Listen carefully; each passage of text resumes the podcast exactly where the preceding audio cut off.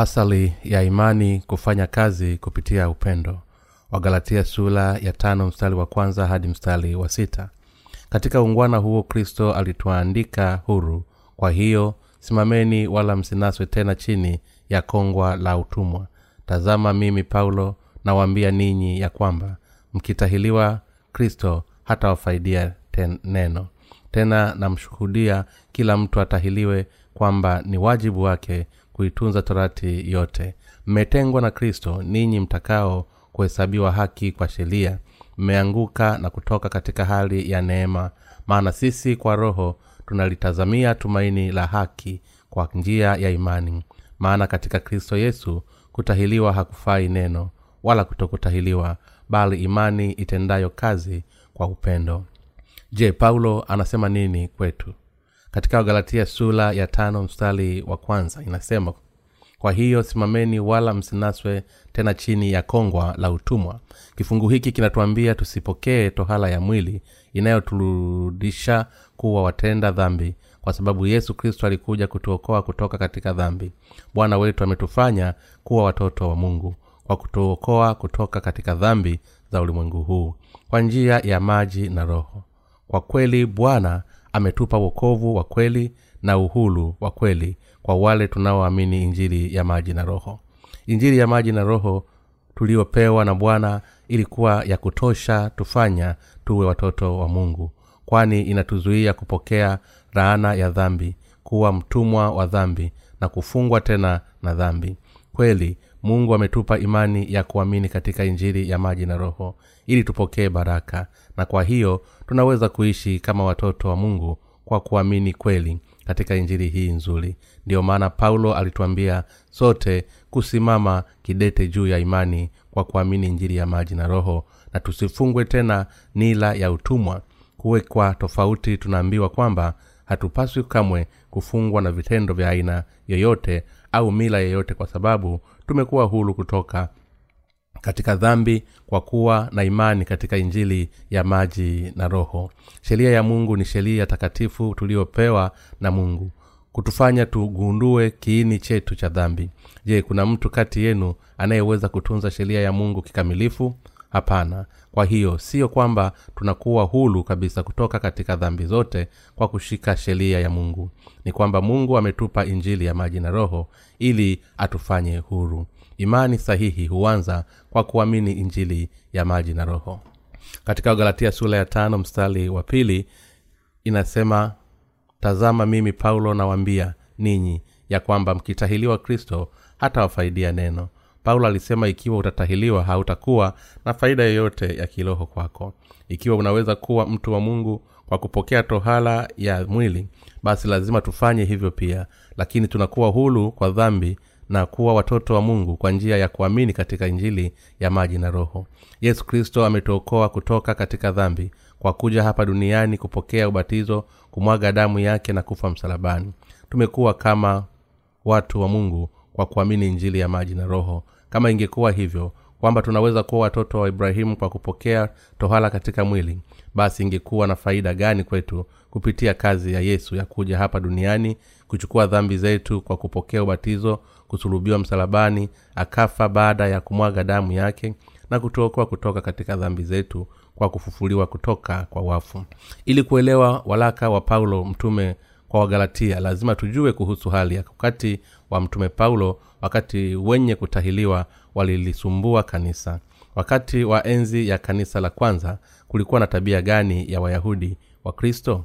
Ilikuwa ni kutekeleza jukumu la kutahiliwa walifanya hivyo kwa sababu watu wangeweza kukubaliwa kama watu wa mungu kwa kupokea tohala kulingana na sheria na utamaduni mrefu wa uyahudi. Hata leo wayahudi wanaofahamu wa kwamba ikiwa wanayo alama ya kupokea tohala katika miili yao basi wanachukuliwa kama watoto wa abrahamu. Ingawa waliingia katika kanisa la mungu na kusikiliza na kuamini njili ya kweli waliendelea kushikilia imani yao katika kutahiliwa na akawasihi wakristo hao wa mataifa wapokee tohala pia. Wale wayahudi wa kristo wakati wa kanisa la kwanza waliwapuuza wale ambao walikuwa hawajapata tohala ya mwili. Ndiyo maana mtume paulo alikuwa akisema ikiwa ni kweli kwamba watu wa galatia wanaweza kuwa watu wa mungu kwa kupokea tohala ya mwili basi kuna faida gani kwetu kwamba yesu kristo alikuja duniani hapa kwa ajili yetu alipokea ubatizo kutoka kwa yohana mbatizaji alikufa msalabani na alitupa wokovu kwa kufufuliwa kutoka kwa wafu. Kwa njia tofauti alikuwa akisema kwamba kutahiliwa kwa mwili siyo kitu kilicho na faida bali pia ni amri mbaya ambayo inaweka roho ya uharibifu. Kwa kweli kati ya wakristo katika siku hizi na kizazi hiki hakuna mtu yoyote anayeendelea na kupokea tohala na pia hakuna mtu yoyote ambaye amepata tohala kama hiyo walakini ni shida kwamba kuna mafundisho ambayo yanafuatana na ukweli wa asi hii inahusu fundisho la toba. Na kweli ukali wa mwenendo wake ni mzuri sana. Kwa hivyo inahitaji kwetu kuangalia katika ukweli wa sala za toba ambazo wakristo wa leo wanategemea. Kimsingi tulikuwa watu wa mataifa lakini tukawa watu wa mungu kwa kumwamini yesu kristo kama mwokozi na kupokea ondoleo la dhambi kupitia injili ya maji na roho. Kwa hivyo madai kwamba mtu atapata ondoleo la dhambi ikiwa tu atapata tohala ya mwili au kufanya sala za toba katika kanisa la mungu ni imani potofu kama vile kulikuwa na watu katika kanisa la galatia hapo zamani ambao walikuwa wakidai kwamba mtu anapaswa kupokea tohala ya mwili ili kuwa mtu wa mungu. Kuna wakati katika siku hizi za mwisho wanatangaza kwamba lazima kufanya sala za toba ili kupokea utakaso wa dhambi. Ikiwa ni hivyo watu hawa ndio waovu ambao hawajui nguvu ya injili ya maji na roho na wanaenda kinyume na mapenzi ya mungu. Leo wakristo wengi wanaamini kwamba baada ya kutenda dhambi ikiwa wangefanya sala za toba peke yao dhambi zingeondoka. Kuliweka tu fundisho hili la toba siyo sahihi. Sababu ni kwamba ni amri isiyo ya kweli ambayo inabadilisha injili tuliyopewa na bwana ya maji na roho kuwa kitu kisicho na maana. Madai kwamba mtu anapata utakaso wa dhambi kwa kufanya sala za toba ni kweli anadai kwamba ukweli wa yesu kristo baada ya kutuokoa kwa kuja hapa duniani kupokea ubatizo na kufa msalabani na kufufuka kutoka kwa wafu kulikuwa bule bwana alitupa injili ya kweli ya maji na roho ikiwa tungetaka kujaribu kusafisha dhambi zetu kwa kutegemea sala za toba na kutoamini injili tuliyopewa na bwana ya maji na roho basi hakuna faida yoyote ya kiroho. Je mtu anaweza kusafishwa dhambi kwa sala ya toba mbele za mungu? Siyo kweli kwamba dhambi zetu zinasafishwa kila wakati tunapofanya sala za kila siku za toba kwa mungu. Ikiwa ni hivyo je kweli dhambi zetu huondolewa? Ni kweli kwamba dhambi za watu wote zimeondolewa kwa kuwa wamepokea utakaso wa dhambi mara moja kwa kuamini injili ya ukweli ya maji na roho? Basi kunaweza kuwa na swali kwamba baada ya kuamini katika injili ya maji na roho huja dhambi tena. Na ikiwa ni hivyo mtu anawezaje tena kusafisha dhambi hizo? Kwa sababu hiyo hata wale ambao wanaamini katika injili ya maji na roho waliweza kufikiria vibaya na kufanya sala za toba baada ya kutenda dhambi. Walakini watu ambao wamepokea ondoleo la dhambi mara moja na kwa kuamini njili ya maji na roho hawapaswi kufanya tena maombi ya toba na ninakuambia kwamba lazima tuamini moyoni mwetu ukweli wa injili ambao tayari umefuta dhambi hizo. Kwa kufanya hivyo lazima tugundue dhambi ambazo tumetenda na tukubali ukweli kwamba sisi wenyewe ni donge la dhambi. Hatuna njia tena ila kutenda dhambi kama hivyo. Ili kuwasiliana kiroho na bwana lazima tuwe na imani kama hiyo wale ambao tumezaliwa mara ya pili lazima tukubali kukili kwa sababu tunafanya dhambi tena wakati tunaishi hapa duniani kwa sababu ya udhaifu wa miili yetu. Bwana nimefanya dhambi hizi. Ni sawa kwamba napaswa kuenda katika kuzimu kwa sababu ya dhambi zangu. Bado umeniokoa kwa kuchukua mara moja tu na siyo dhambi zangu tu bali pia dhambi zote za ulimwengu. Kwa kupokea ubatizo kutoka kwa yohana mbatizaji katika mto wa yordani kwa kufa msalabani na kwa kufufuka kutoka kwa wafu na nimeendelea kutenda dhambi nikiwa hai na ni sawa kwamba napaswa kwenda kuzimu kwa sababu ya dhambi hizi. Lakini bwana umeniokoa kutoka katika dhambi hizi mara moja kwa kuzichukua kwa njia ya ubatizo ambao ulikuwa nao. Ili upokea kutoka kwa yohana mbatizaji kufa msalabani na kufufuka kutoka kwa wafu. Bwana ninaamini kweli ya injili ya maji na roho ni kweli ya uhakika bwana ninaamini katika ubatizo ambao nimepokea na katika damu ya msalaba na nashukuru kwa kuokolewa kutoka katika dhambi zote. Kwa kuwa na imani katika injili ya maji na roho lazima tukili dhambi zetu kama hivyo tukitimize imani yetu mara nyingine tena na tukisimama kidete kwa kuamini kweli kwa kufanya hivyo tunaweza kumfuata bwana wakati wowote bila kujali dhambi katika imani ya injili ya maji na roho. Kwa kuamini injili ya maji na roho tunaweza kuwa hulu kutoka katika dhambi zetu na pia tunaweza kuwa watumishi wa mungu ambao huokoa roho za wengine kutoka katika dhambi. Kwa maana bwana ametupa injili ya kweli mioyo yetu ambayo imekuwa na haki kwa imani na kuamini ukweli huu inatufanya tumtukuze mungu siku zote sisi ni wenye haki siku zote kwa sababu tunaamini katika injiri ya maji na roho na hakuna sababu nyingine. Dhambi zetu siyo kitu kinachotuweka mbari na kusababisha kufanya sala za toba. Yesu kristo alichukua dhambi zetu mara moja kwa ubatizo aliopokea kutoka kwa yohana mbatizaji. Alikufa kwa mateso sana pale msalabani na kumwaga damu yake. Alituokoa sote sisi tunaoamini katika ukweli huu kutuokoa kutoka katika dhambi zetu zote. Kwa kufufuka kwake toka kwa wafu na akatupa roho mtakatifu kama zawadi kama yesu kristo asingekufa pale msalabani baada ya kuchukua dhambi zetu kupitia ubatizo aliopokea kwa yohana mbatizaji dhambi zetu zisingefutwa. Kwa maana hiyo yesu kristo ameokoa watu wote kutoka katika dhambi zote za ulimwengu. Kila mtu anayeamini kwa moyo wote katika injili ya maji na roho ambayo bwana ametimiza atasafishwa kwa dhambi zote. Lakini ikiwa tungesema kwamba dhambi zetu zinatakaswa kwa kufanya sala za toba basi itakuwa kama kusema kwamba yesu kristo hakufanya chochote kwetu. Kwa hivyo lazima ujue kuwa mtu yoyote anayeamini na kutetea fundisho la maombi ya toba ni mtu ambaye anafanya dhambi kubwa akipuuza na kukanyaga kazi iliyofanywa na bwana kwa sababu injili ya maji na roho ambayo ni ukweli wetu wa wokovu ni ukweli halisi. Kwa kuamini katika mioyo yetu tuliweza kupokea wokovu kutoka katika dhambi zote. Injili ya maji na roho ni agano jipya ambalo tumepewa na mungu. Aliahidi kwamba atatupa agano jipya baada ya kuvunja agano la kale kutoka na kutokuwa na matumizi yaliyotimizwa na injili hii ya maji na roho. Yeremia 31 mstari wa 31 waibrania 8 mstari wa 8 hadi mstari wa 13 kulingana na ahadi hii ikiwa tunaweza kuamini katika injili ya maji na roho iliyo ndani ya mioyo yetu basi tutapokea wokovu wa kweli kutoka kwa mungu.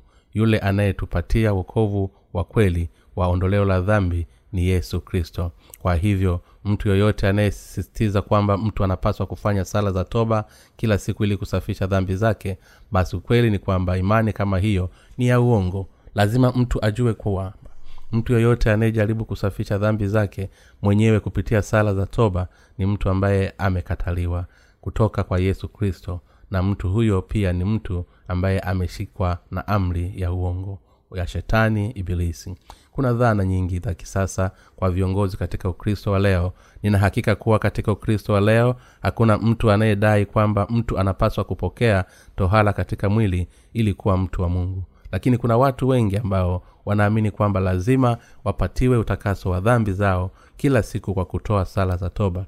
Fundisho la toba ni fundisho ambalo linasema ikiwa mtu atatenda dhambi baada ya kumwamini yesu lazima mtu apokee utakaso wa dhambi kila siku kwa kufanya sala za toba. Na ni kweli kwamba fundisho la toba linatawala katika ukristo ulimwenguni kote leo.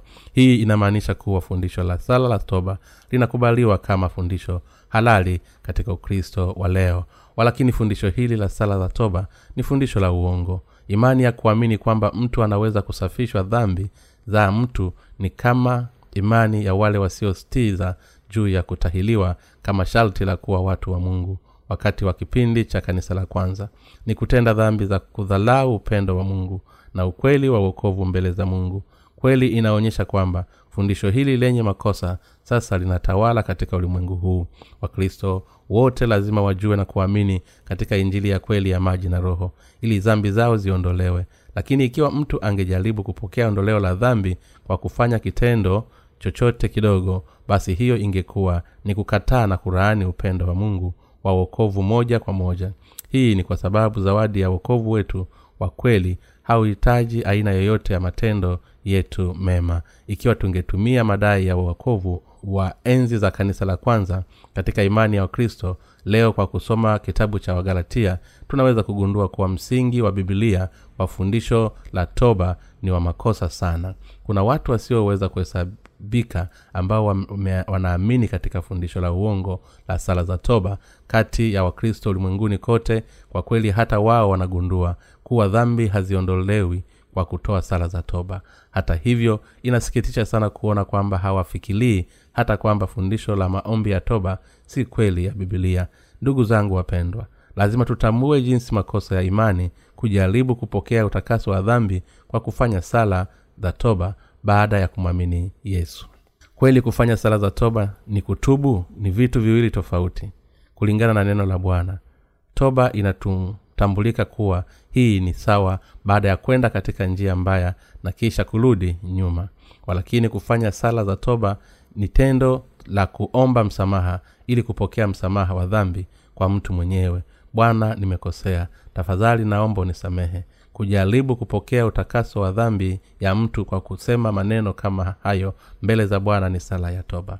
Kwa hivyo kuamini kwamba mtu anaweza kupokea ondoleo la dhambi kwa kufanya sala za toba kwa dhambi ya mtu mmoja na kisha kuchukua hatua ni kitu kibaya sana na ni kitendo ni kutenda dhambi kubwa mbele za mungu. Kwa sababu kufanya hivyo ni kupuuza na kukanyaga upendo wa mungu na injili ya maji na roho na kwa hivyo lazima tugundue mapungufu ya fundisho la toba na kulikataa. Hebu tusome wagalatia sula ya tano mstari wa tatu.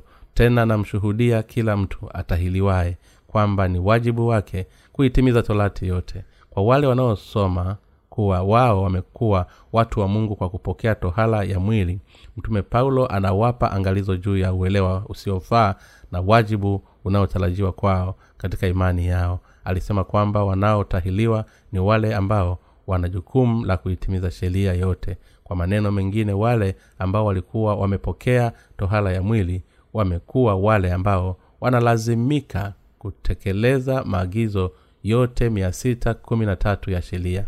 Kwa kweli watu hawa hawajui hata tofauti ya kanuni zote mia sita kumi na tatu na bado wanaambiwa kwamba wanapaswa kufuata kitu ambacho hawajui hata ili kupata uokovu kutoka katika dhambi zao. Kwa hivyo ni wale ambao kwa kweli wanachanganyikiwa. Bibilia inasema kwamba ikiwa mtu angeishi kwa sheria kikamilifu mtu huyo angepokea uokovu walakini hapa duniani hakuna mtu hata mmoja ambaye anaweza kuishi kwa sheria kwa ukamilifu.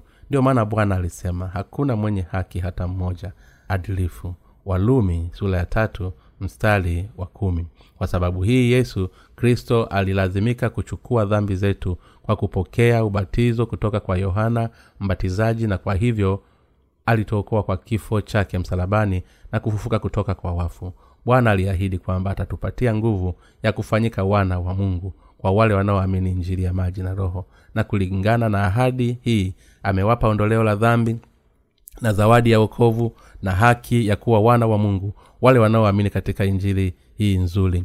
Wakristo wengi wa leo wanajaribu kuhesabiwa haki kwa mungu kwa kutunza na kushika sheria bila kujali injili ya maji na roho waliopewa na yesu kristo. Watu ambao wanajaribu kupokea msamaha wa dhambi kwa kufanya sala za toba ni sawa na wale waliotahiliwa wakati wa mtume paulo wakristo leo wana wasiwasi kama ikiwa hawatafanya sala za toba dhambi zao hazitaondolewa kamwe. Lakini hii ni fundisho potofu. Kwa wale walio na imani potofu mtume paulo alisema mmetengwa na kristo ninyi mtakao kuhesabiwa haki kwa sheria mmeanguka na kutoka katika hali ya neema. Wagalatia sura ya ya tano mstari wa nne paulo anasema kwamba watu wanaojaribu kuwa watu wa mungu kwa kufanya ibada kalamu na kutahiliwa kulingana na sheria ni kama wale ambao wametengwa kutoka kwa yesu kristo bila kujali ukweli kwamba tunaamini injili ya maji na roho ikiwa tungejaribu kupokea wokovu kwa kufuata sheria ya mungu tungetengwa na baraka za mungu. Hata sasa watu wanaojaribu kupokea utakaso wa dhambi kutoka kwa mungu kwa kupokea tohala ya mwili au kufanya sala za toba watakuwa kama wale wanaorudisha zawadi iliyotolewa na bwana ya wokovu baada ya kuipokea. Pia kwa sababu hii ni jaribio la kuchukua nafasi ya injili tuliyopewa na mungu ya maji na roho na fundisho lililotengenezwa na la sala za toba ni imani ya uongo. Katika ukristo wa leo wale ambao wanaamini kuwa mtu hupokea wokovu toka katika dhambi kwa kufanya sala za toba wote ni watu wa sheria. Wale ambao kwa sasa hawajui injili ya maji na roho wote wanaongoza maisha yao ya imani chini ya sheria. Haimaanishi kwamba sheria yenyewe ina makosa. Sheria ya mungu ni kitu kizuri lakini swali je kweli kwamba mtu hupokea wokovu kutokana kutoka wa dhambi wakati mtu huyo amezaliwa mara ya pili kwa kuamini injili ya maji na roho sio sahihi kwamba mtu anapata wokovu kutoka katika dhambi kwa kushika sheria zote za mungu.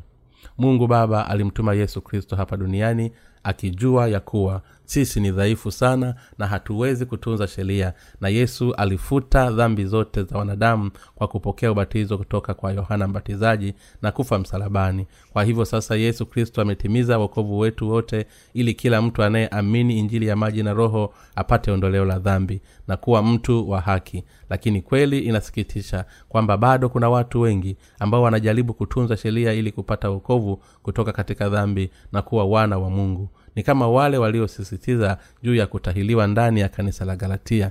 Ni waharifu kama hao wakristo wengi ambao wanajaribu kupokea ondoleo la dhambi kwa kufuata sheria au kufanya sala za toba. Ni wale ambao hawajui zawadi ya wokovu wa mungu hata leo. Watu kama hao ni wale ambao wametengwa kutoka kwa yesu kristo kwa sasa kuna tofauti kubwa kati ya imani ya wakristo waliozaliwa mara ya pili ambao wanaamini injili ya kweli ya maji na roho na ile ya wakristo wengine ambao huamini tu katika damu ya msalaba. Watu ambao wanaamini katika injili ya maji na roho wamepokea ondoleo la dhambi na wamekuwa wenye haki kupitia imani yao sahihi.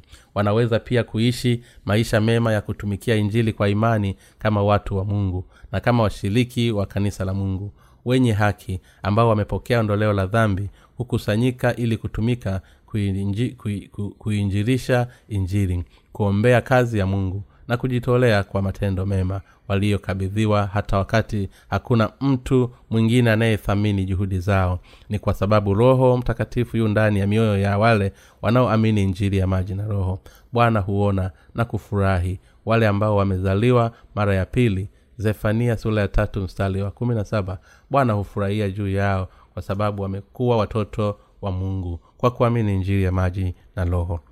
Wakristo huamini kwa uongo kwamba watu lazima wafanye sala za toba kwa dhambi ambazo wametenda baada ya kupokea ondoleo la dhambi kwa kuamini katika damu ya msalaba tu. Wanasema kuwa walikuwa wenye dhambi hata kabla ya kumwamini yesu na kwamba wao ni wenye dhambi pia ingawa walipokea ondoleo la dhambi wakati huo wa kumwamini yesu kwa sababu dhambi hazifutwi bila kujali wanafanya sala ya toba kwa bidii. Kwa hivyo wanasema kwamba kuna dhambi ndani ya mioyo yao kwa sababu dhambi ambazo wamefanya baada ya kumwamini yesu zimo ndani yao wenyewe. Kwa sababu kuna dhambi mioyoni mwao wanaishi wameitiwa damu ikiwa wasingefanya sala za toba kutoka na mioyo yao kufungwa na dhambi kwa kweli walikuwa wenye dhambi kabla ya kumwamini yesu na bado ni wenye dhambi hata baada ya kumwamini kwa muda mrefu. Wanaishi kama wadhambi wa kikristo umilele.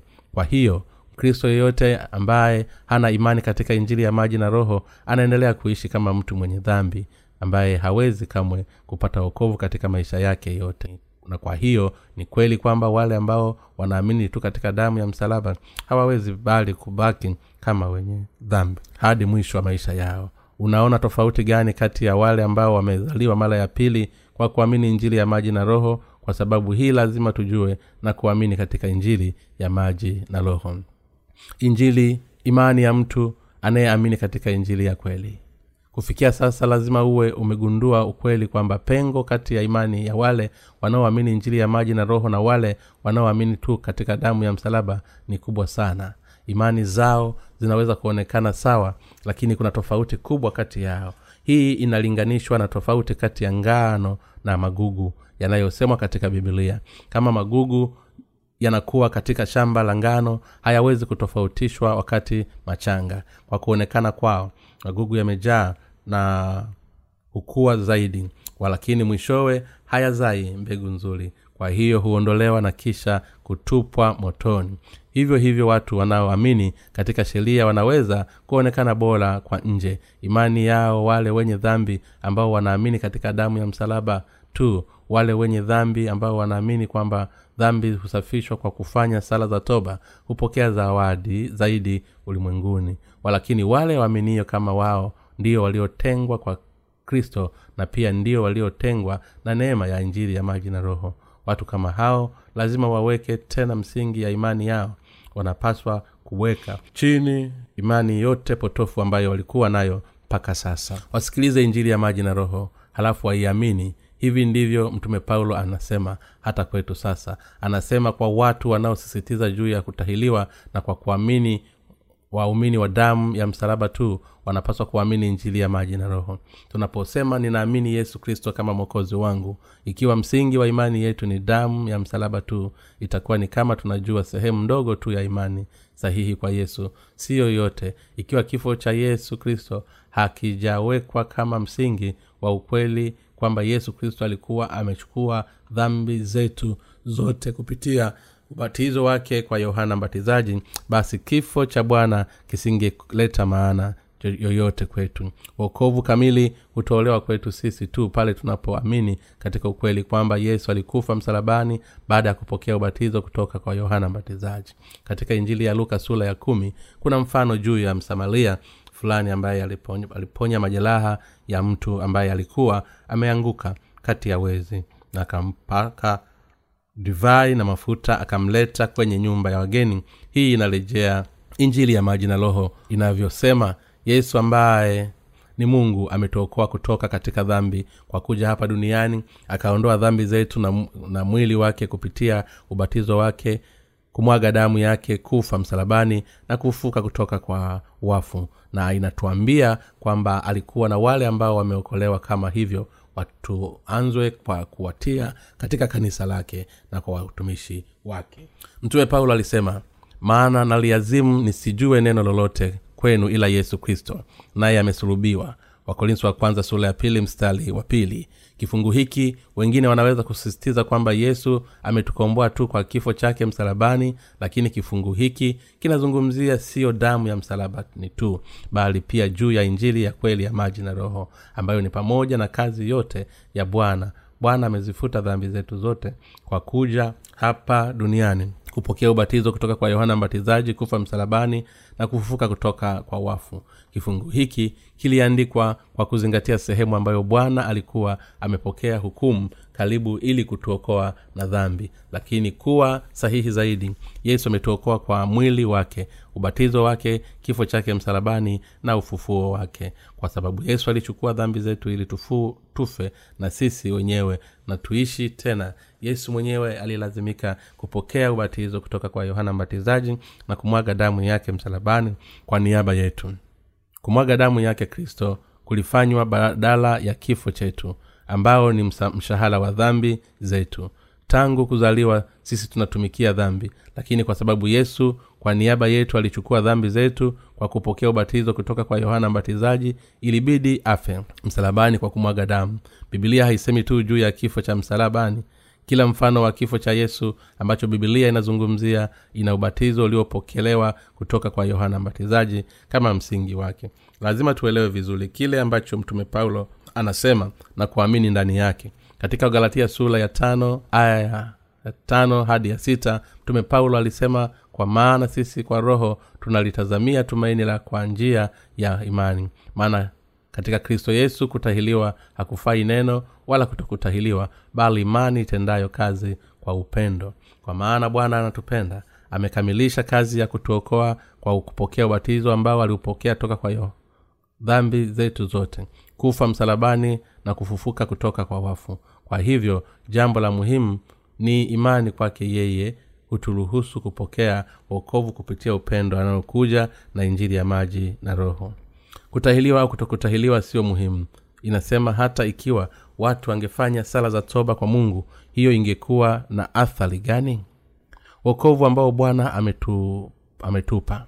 Mtume paulo alisema maana katika kristo yesu kutahiliwa kufai neno wala kutokutahiliwa bali imani itendayo kazi kwa upendo. Wagalatia sula ya mstari wa sita. Kwa maana jinsi hii mungu aliupenda ulimwengu na hata akamtoa mwana wake yesu hapa duniani alipokea ubatizo kutoka kwa yohana mbatizaji akafa msalabani na kutokoa kutoka katika dhambi za ulimwengu kwa kufufuka toka kwa wafu. Huo ndio ulikuwa upendo wa mungu kwetu kwa sababu mungu alitupenda alitupa zawadi kama hiyo ya wokovu kutupatia wokovu kama zawadi. Mungu mwenyewe alikuja duniani na alivumilia magumu kwa miaka thelathini na mitatu ya maisha yake. Ndiyo maana mtume paulo alisema kwamba kutahiliwa au kutokutahiliwa hakufai chochote ikiwa tumepokea tohala ya mwili mbele za mungu. Haihusiani na uokovu wetu. Inasemekana kwamba mungu ametuokoa kupitia upendo. Imani ya kuamini katika upendo wake na kuamini ukweli kwamba mungu anatupenda na kwamba mungu ametufanya watoto wake kwa kutufanya sisi wasio na dhambi ndiyo alivyotufanya kuwa watoto wa mungu. Na imetufanya kuwa watumwa wa haki mbele za mungu ndio maana mtume paulo anasema maana sisi kwa roho tualitazamia tumaini la haki kwa njia ya imani. Wagalatia sura ya tano mstari wa tano inasemekana kwamba watu ambao wamepokea ondoleo la dhambi kwa kuamini injili ya maji na roho wanaweza kutambua tumaini la haki kwa imani kwa sababu wana roho mtakatifu ndani ya mioyo yao. Inamaanisha kuwa watu kama hao tu ndio kwe, kweli wanatumaini la kuishi katika ufalme wa haki. Wakristo wengi wanasema kuwa mtu anaweza kupokea utakaso wa dhambi tu kwa kufanya sala ya toba baada ya kumwamini yesu. Lakini lazima tugundue madai kama haya ni mabaya. Wanafikiria kwamba kufanya sala ya toba ni vizuri lakini kwa ukweli ni fundisho baya. Hata ingawa tunawafikishia injiri ya maji na roho wanayohoja dhidi yetu wakisema kwa kuwa hamna dhambi tena hakuna haja tena ya kusali sala za toba tangu leo. Kwetu kusema kwamba mtu anapata kupokea ondoleo la dhambi kwa kutoa sala za toba ni kumaliza kabisa neema ya mungu. Kwa sababu wakristo leo hawaelewi sala za toba. Hawawezi kurudi kwa bwana kupitia injili ya maji na roho. Hata kama wanataka kufanya. Wenye haki ambao wamezaliwa mara ya pili kwa injili ya maji na roho hutufanyi hatufanyi maombi ya toba bali hutoa sala za kukili. Je sisi sio wenye haki? Hatuitoi sala za kukili? Tunafanya ikiwa tumekosea mbele za mungu. Lazima tukubali kuwa tumekosea. Ijapokuwa mungu amezifuta dhambi zetu mara moja na kwa wakati wote kutoka kwa mtazamo wa milele tunaendelea kuishi tukifanya makosa kila siku je sisi ndiyo tunafanya sisi ni viumbe visivyo kamili vya mapungufu. Ni kweli pia kwamba bwana amekwisha kufuta dhambi zetu zote kwa upendo wa injili ya maji na roho. Kwa kweli tuli tulilingana na imani kama hiyo. Lazima tumtoe mungu mbele ya sala za kukili kwama hivyo. Wakati wote tunapofanya makosa. Mpendwa mungu nimefanya ubaya huu kwa sababu ya dhambi hii nilipaswa kupokea hukumu ya kwenda kuzimu. Lakini bwana amenifanya bila dhambi kwa kuchukua hata dhambi hii kwa kubatizwa kisha kufa msalabani. Kwa sababu bwana amechukua dhambi zangu kwa kupokea ubatizo dhambi zimepelekwa kwa yesu kristo. Kwa sababu dhambi zangu zilipitishwa wakati bwana alipopokea ubatizo kutoka kwa yohana mbatizaji. Niliweza kupokea utakaso wa dhambi kweli. Ndiyo maana sina dhambi nikiwa mtu mwadilifu kwa sababu ya bwana kwa sababu ya bwana nikawa mtu wa mungu kwa sababu ya bwana nikawa mtu asiye na dhambi. Kwa kushukuru tunaweza kumpa mungu kukili kama hivyo ndiyo imani ya kweli. Tunaweza kumsifu bwana tukisema kwamba nimepokea wokovu kwa sababu yako wewe na kwamba nimekuwa mwana wako kwa sababu ya upendo wako na kwamba nimekuwa na haki kwa sababu ya neema yako na kwamba nimekuwa mtu ambaye anaweza kufanya kazi ya haki kwa wewe kwa sababu umeondoa dhambi na hivyo kila kitu kilienda vizuri kwa sababu ya wewe. Pia tuna uwezo wa kumshukuru mungu na kumsifu mungu. Wapendwa wenzangu uokovu wa kweli ni kama huu. Mungu aliweza kutuokoa kikamilifu kwa sababu alikuwa ametupenda kwanza. Kwa sababu hiyo alichukua dhambi zetu kikamilifu kabla kabisa kupitia ubatizo ambao alipokea kutoka kwa yohana mbatizaji na hivyo alisulubiwa msalabani na tuliweza kupokea ondoleo la dhambi kwa kuamini katika yale ambayo ameyafanya. Ikiwa ni kweli kwamba yesu alikuwa hajatuokoa kikamilifu basi hangeweza kutoa msamaha wa dhambi. Ukweli ni kwamba yesu pekee ndiye mwokozi wetu kamili. Hakuna hata mmoja wetu aliyehitaji ili kukamilisha huduma zake za ukombozi. Yeye ndiye aliyetusaidia na yeye anayetupa nguvu na uokovu wa kweli. Je hii ni kweli au sio? Tumeishi hivi kwa sababu ametusaidia kwa sababu anatupenda kwa sababu amezifuta dhambi zetu zote. Ndiyo maana tumekuwa watu wa mungu na kuendelea kuishi kwa kumfuata kupitia imani katika upendo huo. Tunaweza kuendelea kuishi wakati tukipokea ulinzi na baraka zake chini ya mbawa za upendo wake. Kwa sababu anatupenda ametupa nguvu ili kutuwezesha kuishi kwa haki. Tunaweza kupokea urithi wote wa mbinguni na kuishi kama maisha yenye baraka kwa sababu alifuta dhambi zetu zote. Walumi sula ya kumi na moja mstari wa thelathini sita inasema kwa kuwa wa, vitu vyote vyatoka kwake viko kwa uweza wake tena vinarejea kwake. Utukufu una yeye milele na milele amina. Hata sisi tunatoa kwa bwana na kwake tunarejea. Tunakuwa watoto wa mungu kwa kuzaliwa mara ya pili kupitia yesu kristo ambaye amefanya maajabu na upendo mkubwa sana. Na tutakuwa tunarejea kwa bwana katika siku zijazo. Kwa kweli hakuna mtu anayeweza kupima sili hii ya injili ya maji na roho ya mungu bila msaada kutoka kwa mungu. Ndugu zangu wapendwa je tunaweza kumsaidia mungu kwa sababu sisi ni wazuri? Mungu ndiye anayetusaidia na kutupa neema lazima tuendelee tuelewe hili kwa wazi. Mtume paulo alisema nayaweza mambo yote katika yeye anitiaye nguvu. Wafilipi sura ya nne mstari wa kumi na tatu. Tunafanya kazi kwa sababu mungu ametupa uwezo. Tungefanya nini ikiwa mungu asingetupa uwezo? Ukweli ni kwamba tulipokea wokovu kwa imani kwa sababu mungu alikuwa ametupa wokovu. Kwa hivyo ikiwa ni kweli kwamba mungu hajatupa wokovu tunaweza kupata wokovu. Tunaweza kupata wokovu kwa kufanya sala za toba vizuri au kwa kutahiliwa. Au je tunaweza kupata wokovu kwa kuishi kwa sheria vizuri? Siyo sahihi. Injili ya maji na roho ni ya hakika na kweli. Injili ya maji na roho ndiyo ukweli halisi wa wokovu. Hakuwezi kuwa na injili nyingine ya kweli isipokuwa injili ya maji na roho. Imeandikwa lakini wapenzi mlisahau neno hili kwamba bwana siku moja ni kama miaka elfu moja na miaka elfu moja ni kama siku moja. Walaka wa kwanza wa petro sura ya tatu mstari wa nane. Kwa mungu siku inaweza kuu mabilioni ya miaka ni kwa sababu anaishi katika umilele na kwa sababu yeye ndiye anayeamulu wakati wa milele wakati anaishi katika umilele kwa sababu kazi inayofanywa na mungu ni kubwa sana. Hatuwezi kuifahamu kwa akili zetu. Ni jambo la kawaida kwa watu ambao hawawezi hata kusikia sauti ya dunia ikizunguka kujaribu kuelewa kazi ngumu ya mungu kupitia uwezo wake wa kiakili. Kwa hivyo lazima tumwamini kwa kusema tu mungu aliwaumba kama hivyo. Ikiwa imeandikwa kwamba mungu aliumba ulimwengu na vitu vyote vilivyomo ndani ya siku sita za wakati wa mungu watu wengi wanaweza kukataa neno lake wakisema mungu angewezaje kuumba ulimwengu huu kwa siku sita?